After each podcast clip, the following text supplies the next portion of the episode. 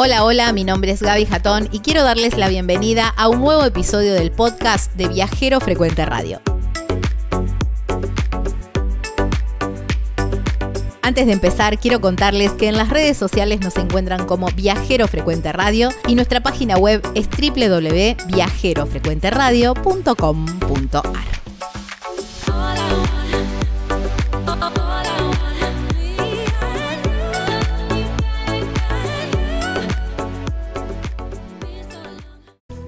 Y hablábamos de fuera de la Argentina.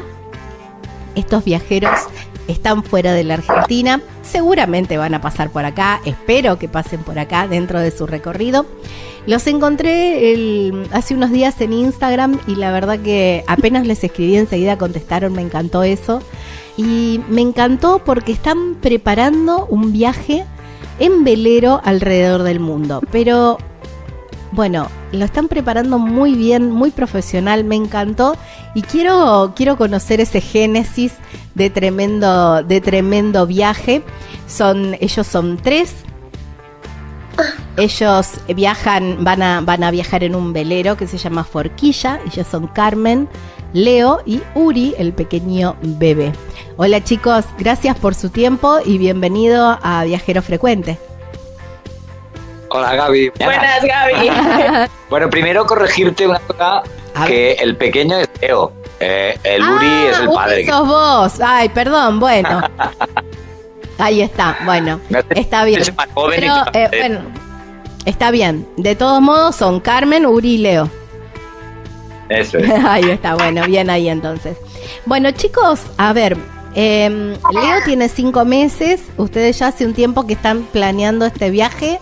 Eh, pero ¿cómo nació la primera idea de viajar? El fuera del velero, fuera así, la primera chispita del espíritu viajero que tuvieron. Bueno, nosotros, eh, tanto Uri como yo, llevamos viajando mucho tiempo eh, por tierra y, y somos bastante frikis de esto, ¿no? O sea, ya hemos recorrido bastante mundo, entonces un poco a lo mejor el interés era recorrerlo de otra manera, recorrerlo por mar, a los países con más calma, no tanto me subo un avión y a las dos horas, cinco horas estoy allí, sino que me cueste días llegar a... Y esto era un poco el, el, como el intentar entender el camino, ¿no? Y no solo teletransportarnos, como quien dice.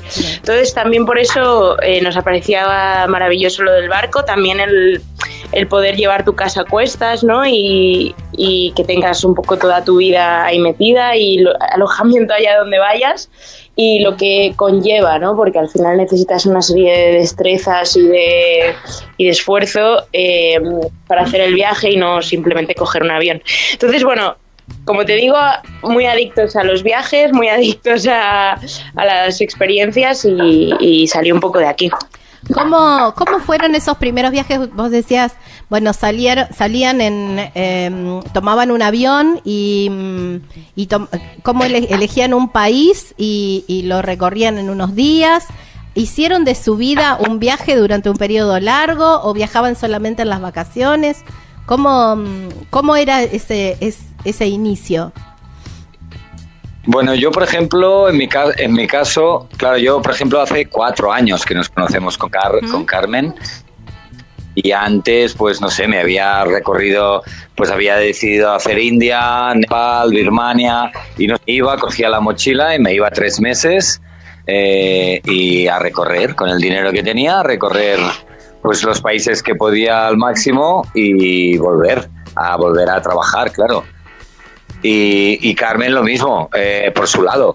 Luego cuando nos encontramos, como te he dicho hace como cuatro años, eh, nos, nos, encontramos trabajando y ahí empezamos a hablar de, los puntos en común que teníamos y ahí apareció un poco la idea. Yo ya tenía en la cabeza lo de dar la vuelta al mundo en velero y cuando conocí a Carmen le dije, vale, sí, me estoy enamorando de ti, pero tengo un problema, que yo quiero hacer esto. ¿Te apuntas o no? Y ella dijo que sí rápidamente. Y aquí estamos, ya llevamos cuatro, bueno, pues mira, cuatro años, un, un peque que ahora ya tiene Leo diez meses y ya tenemos el velero hace, hace tres y, bueno, tres que vivimos en el velero.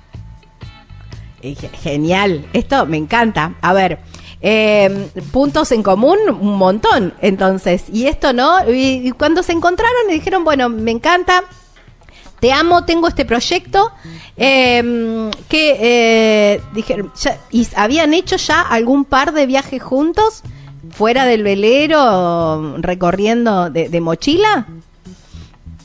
A ver, es que para, de entrada nuestro trabajo nosotros nos dedicamos a la industria del cine, entonces nuestros proyectos ya de por sí nos llevan a viajar porque a lo mejor hacemos una película en tal sitio, otra en tal sitio, entonces al final es uno, dos meses o tres eh, trabajando ya viajando. Coincidió que trabajamos mucho juntos al principio, entonces pues ya nos movimos bastante y luego también pues proyecto y proyecto pues nos cogíamos un avión, pues nos fuimos a Zanzíbar juntos, nos fuimos a esquiar Oslo, eh, a Estocolmo, hemos hecho viajes de avión y, tal, entre lo que preparábamos todo esto. Claro.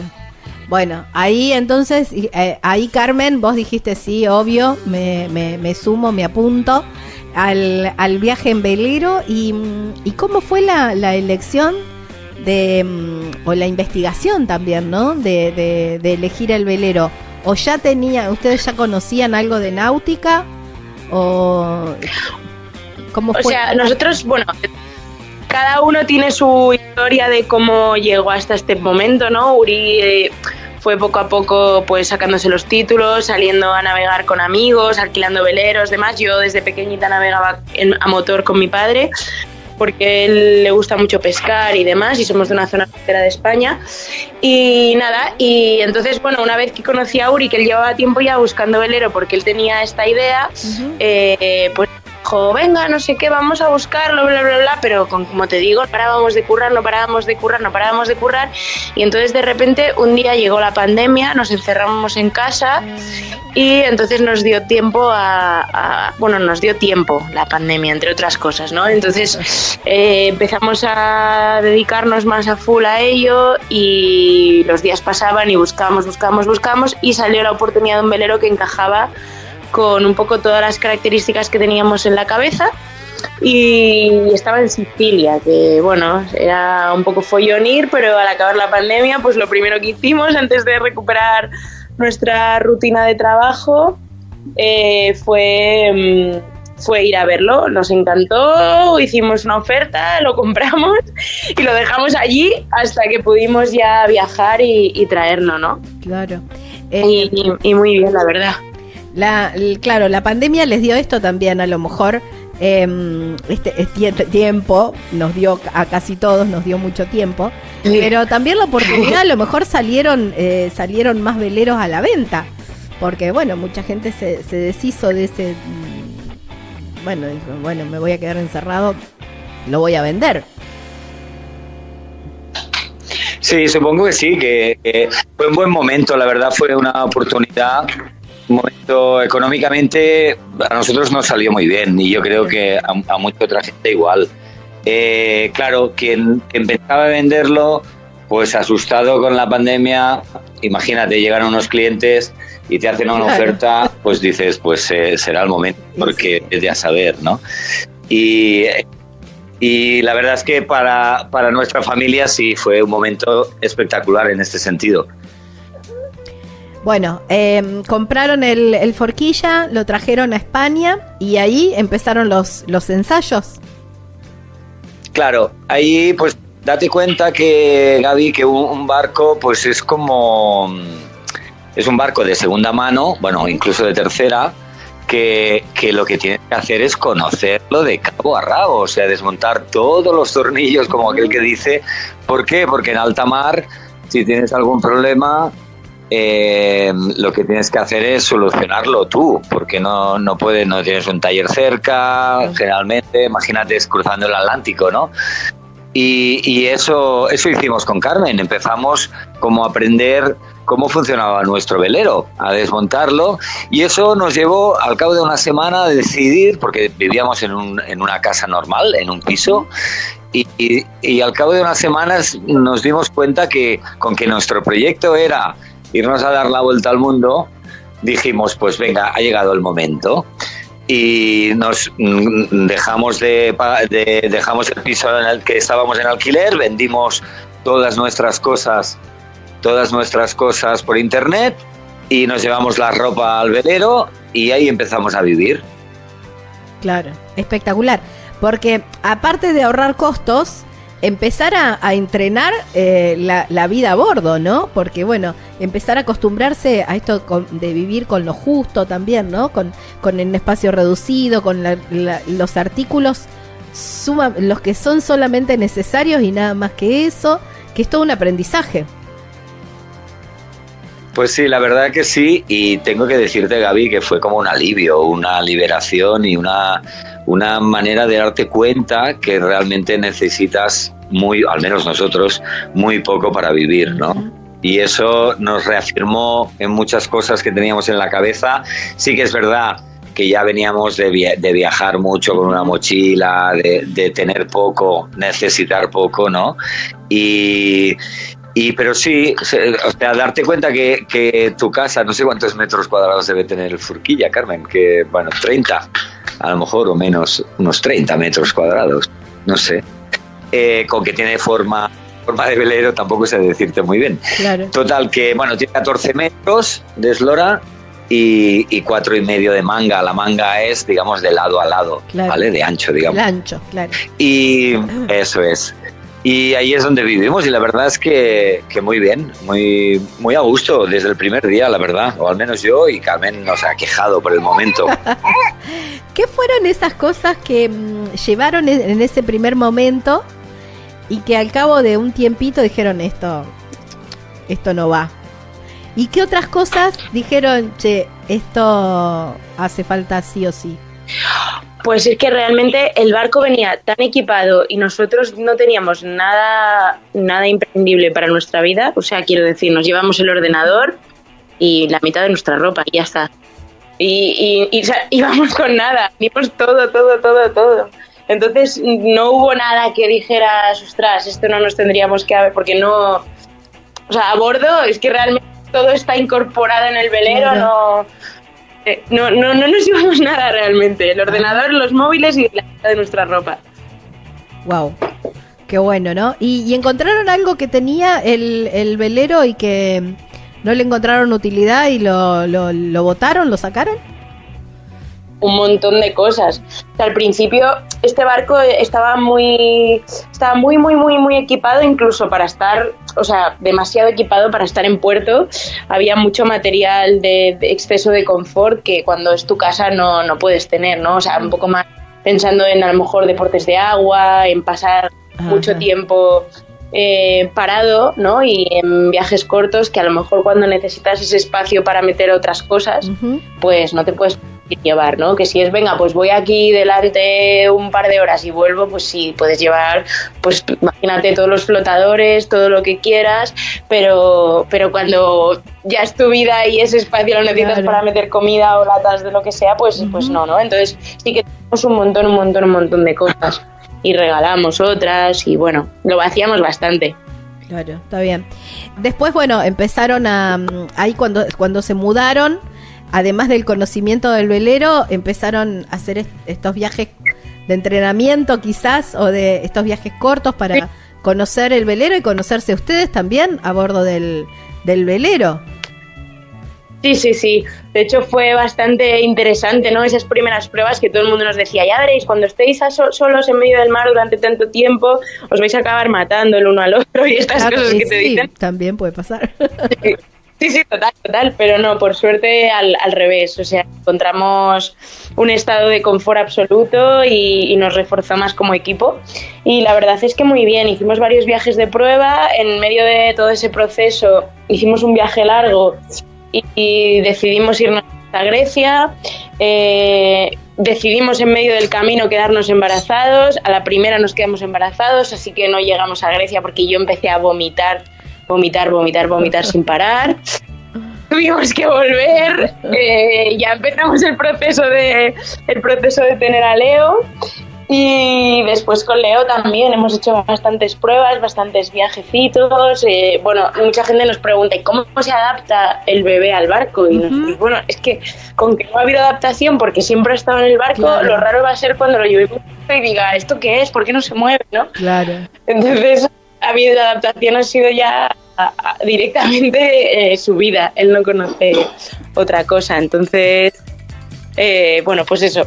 muy bien, la verdad. O sea, los viajes hemos ido y luego la formación aparte que hemos, que hemos ido realizando, ¿no? Claro. Que ha sido bastante intensa. Eso es lo que estuve, bueno, que los tienen publicados muy claro. Ahora entiendo por qué los videos son tan atrapantes. Se dedican al cine y la verdad que tienen unos videos muy, pero muy buenos en las redes sociales.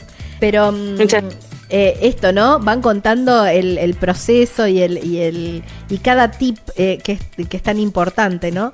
Y cómo se han ido, mm. cómo se están preparando. Eso es lo que más me llamó la atención de ustedes que por ahí. Mm, pues es que eh, la verdad que cuando vas a enfrentar a algo pues tan bestia, ¿no? Como el mar, un océano, es que, bueno, a mí me suena algo como, no sé, muy, muy, muy, muy grande, ¿no? Y al final tienes que tener nociones de, casi todo, porque primeros auxilios, eh, mecánica, electricidad, eh, conocimientos de fontanía, o sea, todo lo que un poco conocimientos de todo, ¿no? Y como de supervivencia básica que te permita pues salir de cualquier situación y obviamente de navegación. Entonces, pues hemos intentado buscar todas las formaciones que hemos, hemos encontrado, aparte de leer, mm, vamos, todo lo que estuviese escrito sobre el tema, creo que ya nos lo hemos leído o estamos leyéndonoslo.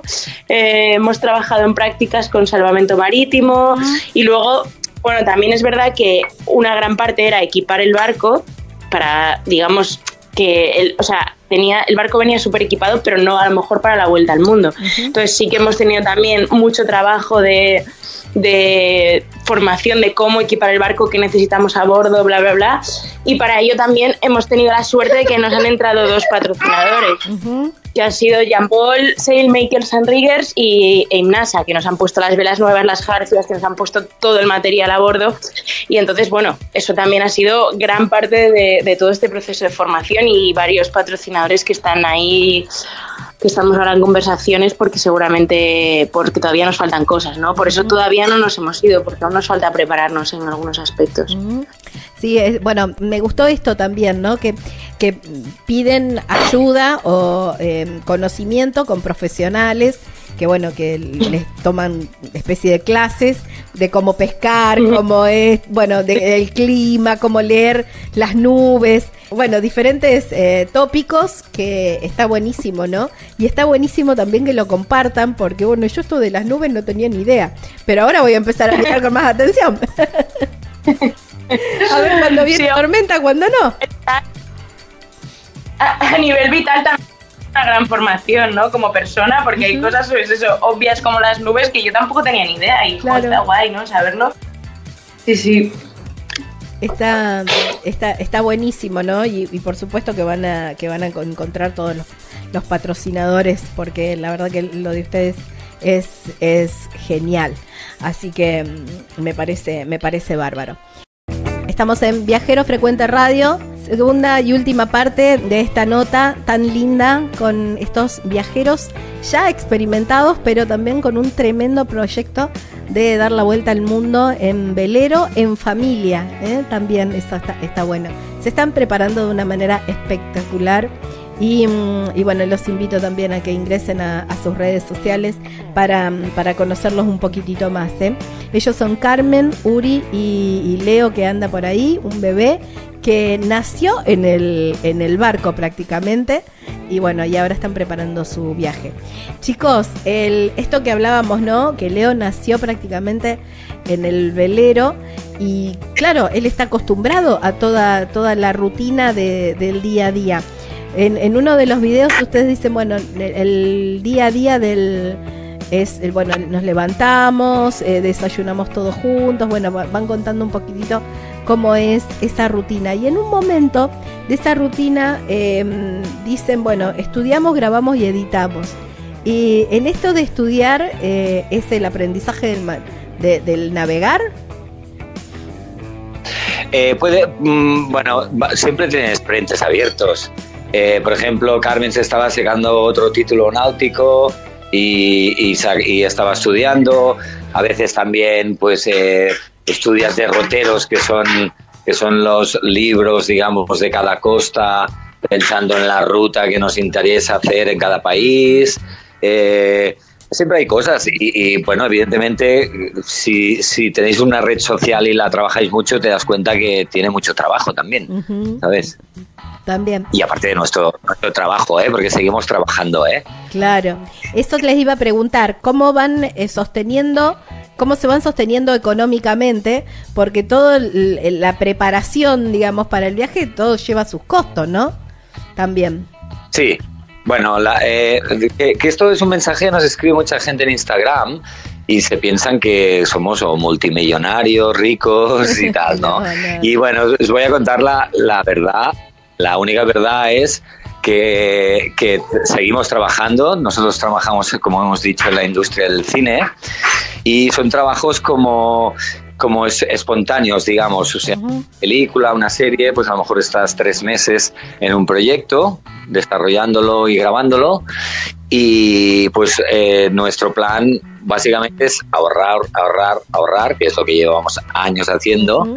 ¿Y por qué? Porque nuestra prioridad siempre ha sido esta, ¿no? Y de golpe porrazo, eh, pues bueno, hay gente que ahorra para otras cosas, ¿no? Para su casa, con jardín, lo que sea, o, el coche, o lo que sea. Pues nosotros, eh, para, este, para este fin, ¿no? Que es viajar. Y, y, claro, ahora, como decía Carmen, hemos tenido la suerte de que nos han salido patrocinadores y esto, pues eh, imagínate, nos ha salido, pues nos, ha, nos ha relajado a nivel de costes, digamos, de material eh, de cosas de recambio que hay que llevar o que queremos llevar, etcétera, etcétera, ¿no? Claro. Uri, el trabajo que ustedes tienen es, em, digamos, tienen que movilizarse, tienen que estar en el lugar o lo pueden hacer online. No, no, tenemos que hacerlo en lugar. O sea, yo soy operador de cámara, yo soy cámara, digamos, y Carmen es eh, ayudante de dirección.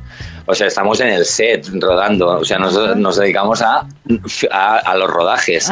Y, y, qué pasa? Que en este tiempo, claro, lo que te decía, pues lo que sí que ha habido un pacto familiar de, ok, pues vamos a seleccionar eh, los proyectos. Los Carmen selecciona los proyectos que le interesan y yo los que tal. Lo que pasa es que sí que nos, nos obligamos como familia a dejar mínimo medio año para, para estar juntos viajando todos, ¿sabes?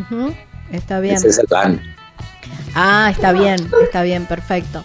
Y, mm, claro, claro, o sea, no es, no es que a lo mejor, o sea, no es una vuelta al mundo, nos vamos y ya no volvemos hasta que acabemos. Claro, yo había interpretado eso.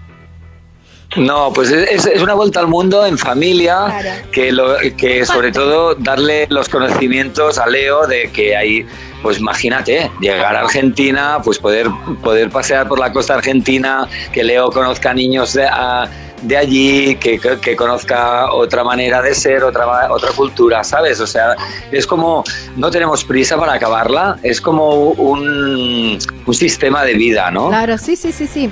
Unir y volver, digamos, permanente. Y bueno, no descartamos, porque ya te digo, hemos trabajado en todas partes del mundo, no descartamos que imagínate, si tenemos suerte llegamos a Argentina y nos sale una película, una producción en Argentina, pues mucho mejor y no tenemos que volver a España, ¿sabes? O sea, acá que, viniendo un montón a producir porque es muy barato, así que no sí, pues, encontrar. Pues eso, el, tema y que a lo mejor algún año tenemos pues hemos ahorrado y no nos hace falta volver o no hay proyectos interesantes como para volver y seguimos viajando. O sea, está todo muy, muy abierto, ¿no? Muy abierto. Eh, eh, y, también lo que sí que para nosotros es importante es que Leo pues tiene muchos primos que los, y algunos de su edad que los siga viendo una vez al año, ¿sabes? O sea, es como no, no, no, no nos vamos para no volver, claro, sino evidentemente estaremos súper conectados obvio. Bueno, también ellos pueden ir al barco, ¿no? claro, claro, claro, claro, Sería buenísima la idea también. ¿Cómo tienen planeado el, el viaje? Eh, ¿Van viendo a otros eh, viajeros que, que, van haciendo recorridos en velero?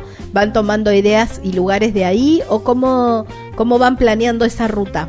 A ver, ya hay muchísima documentación en el tema, no, o sea, fíjate, una de estas preparaciones lo que decíamos es leer, leer, leer, leer. porque hay muchos relatos de gente que ha hecho todas las partes del planeta, ¿no? Y ahí tú vas cogiendo una parte de uno y de otra.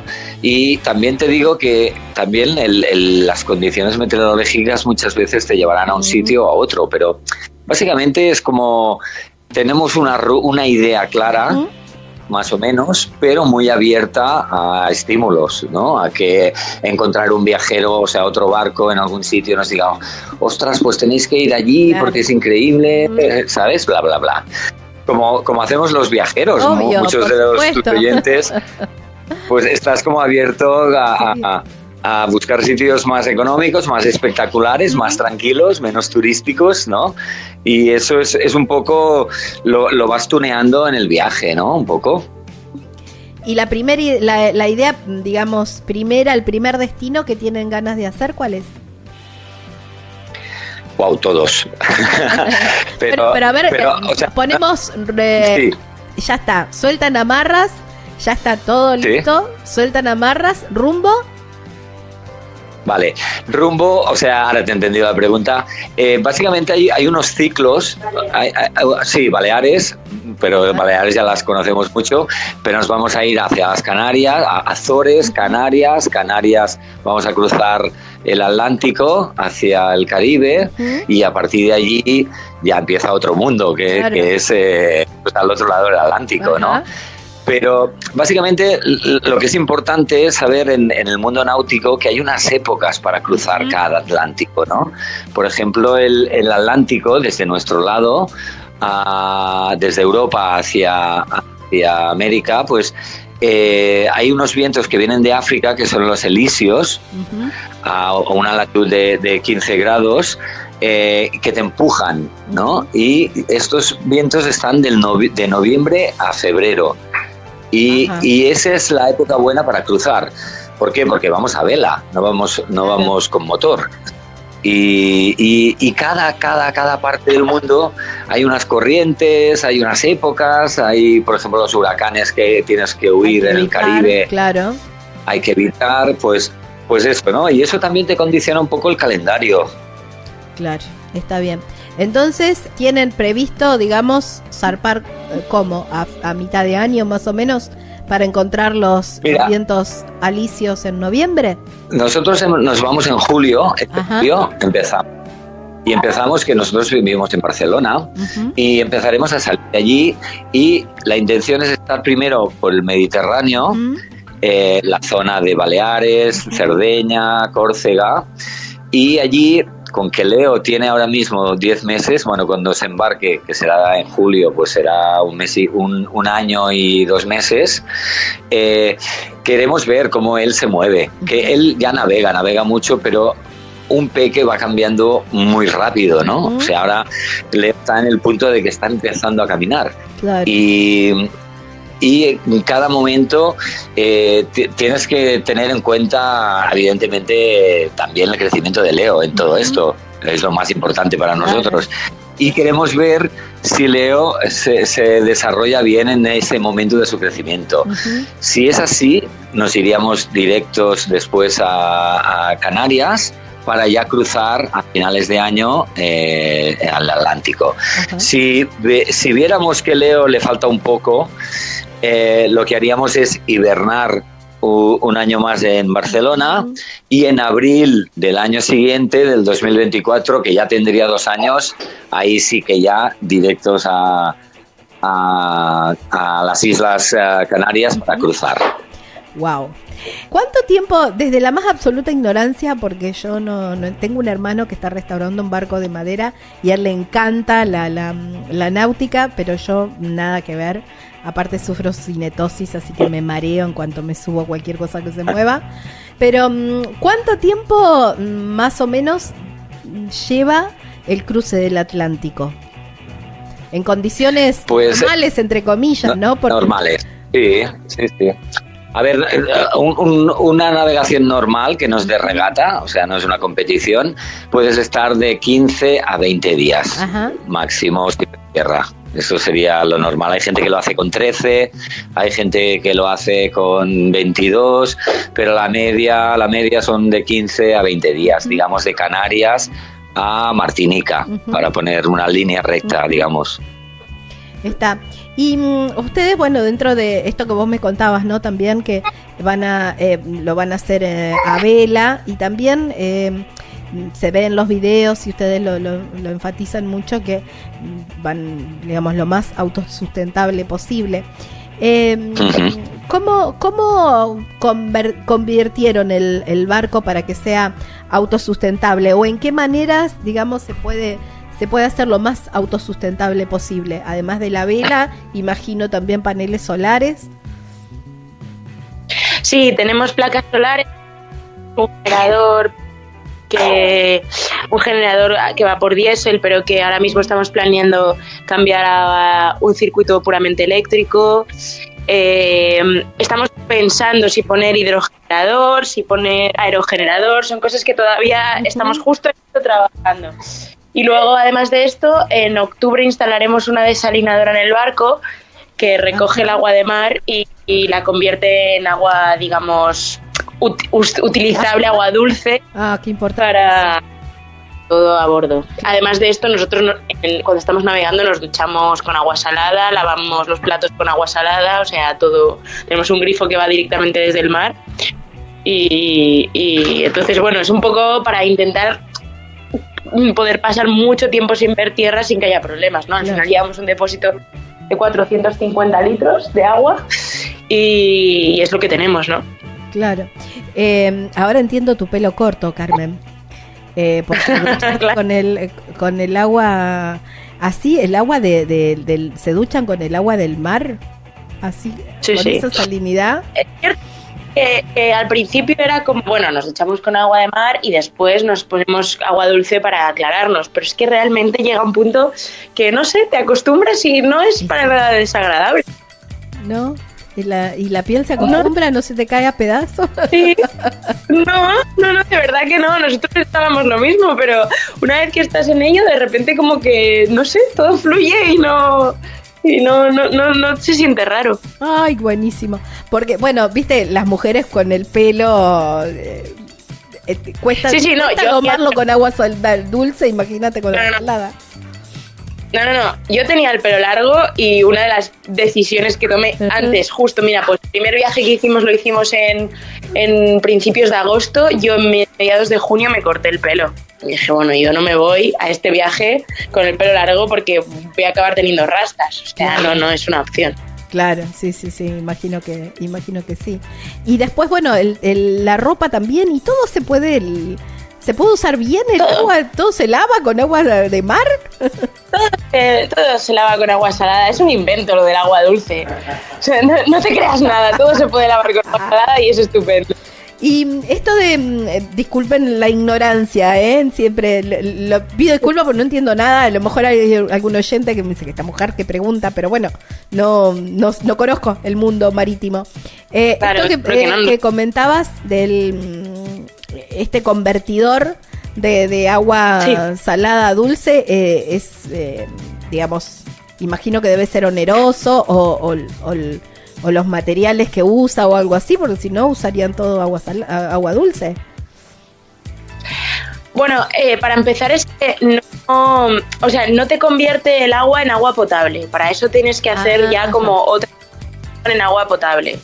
Entonces simplemente es como que te quita la sal para que tú lo puedas utilizar como agua dulce, pero no te la bebas, ¿sabes? Para cocina puede servir y demás. Sí que es verdad que hay maneras ¿eh? de hacerla potable, lo que pasa es que lo que pasa es que al final también es verdad que requiere esfuerzo, que requiere electricidad y tal, que supongo que, que, no merecerá la pena, que merecerá más la pena sacarlo de ríos a nivel gubernamental, porque si no sería más fácil.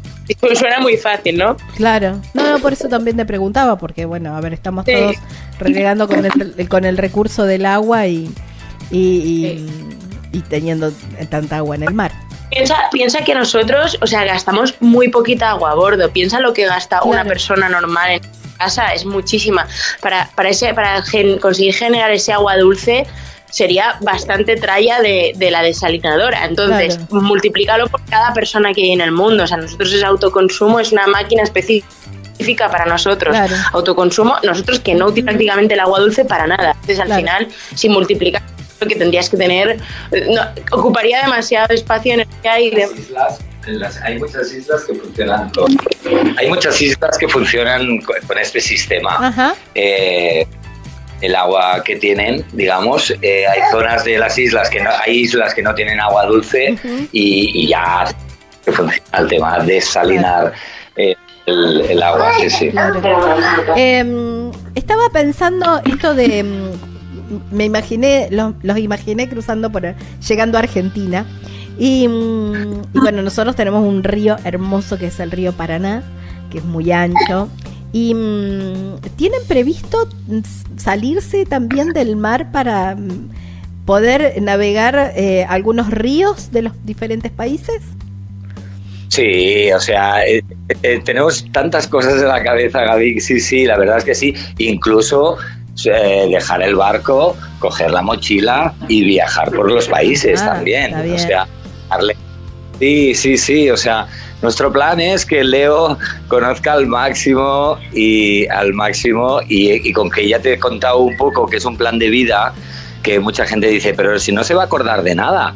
Pero sí que es verdad que los años van pasando y, él va a ir conociendo, ¿no? O sea, es como eh, que, no, que no es un viaje de tres años, es un viaje que nos lo planteamos como, como largo recorrido. Claro. Y hasta, a lo mejor un día Leo nos dice estoy harto del barco y, él decide por todos y volvemos a casa, no lo sabemos eso. Pero que sí, volviendo a la pregunta, perdona que me voy por las ramas. No, no, está bien. Sí, sí, hay muchos ríos, hay muchos ríos eh, y, y en Argentina tenéis muchísimos que son de agua dulce apetecibles de, navegar. La verdad es que sí, es, una cosa que, que, yo voy estudiando y marcando rutas y puntos en los mapas, en las cartas, como posibilidad. Ya te digo que está todo muy abierto y... Pero sí, es, apasionante subir un, un, río también para nosotros, la verdad. Bueno, eh, cuando lleguen a la Argentina, los invito en el río Paraná en Villa Constitución tienen un lindo lugar de amarre donde los vamos a estar esperando con, por supuesto, un rico asado argentino. Bueno, pues así ya voy a poner un doble una doble nota en esa en ese punto del mapa.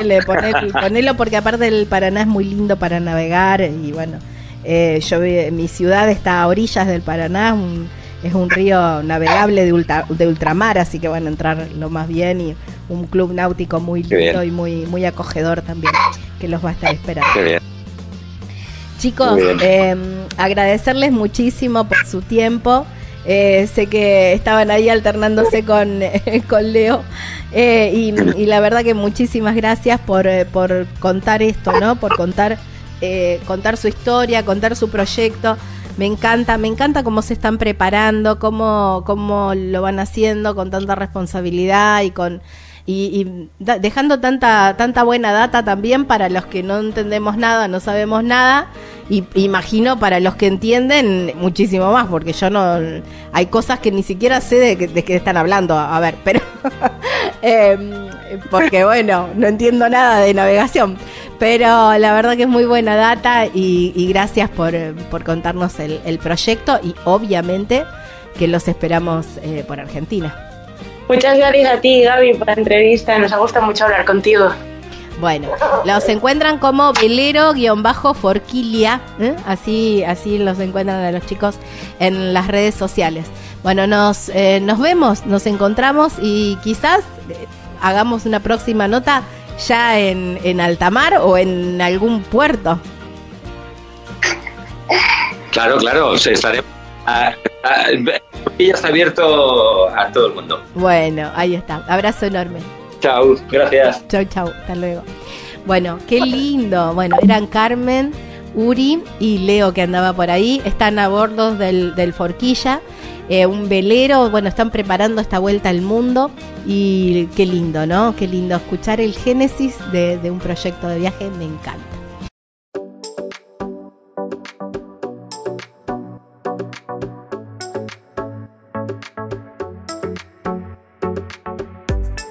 Espero les haya gustado este episodio tanto como a mí hacerlo. Y si es así, pueden dejar una valoración desde la plataforma que están escuchando este podcast. Eso nos ayudará muchísimo a que llegue a más personas.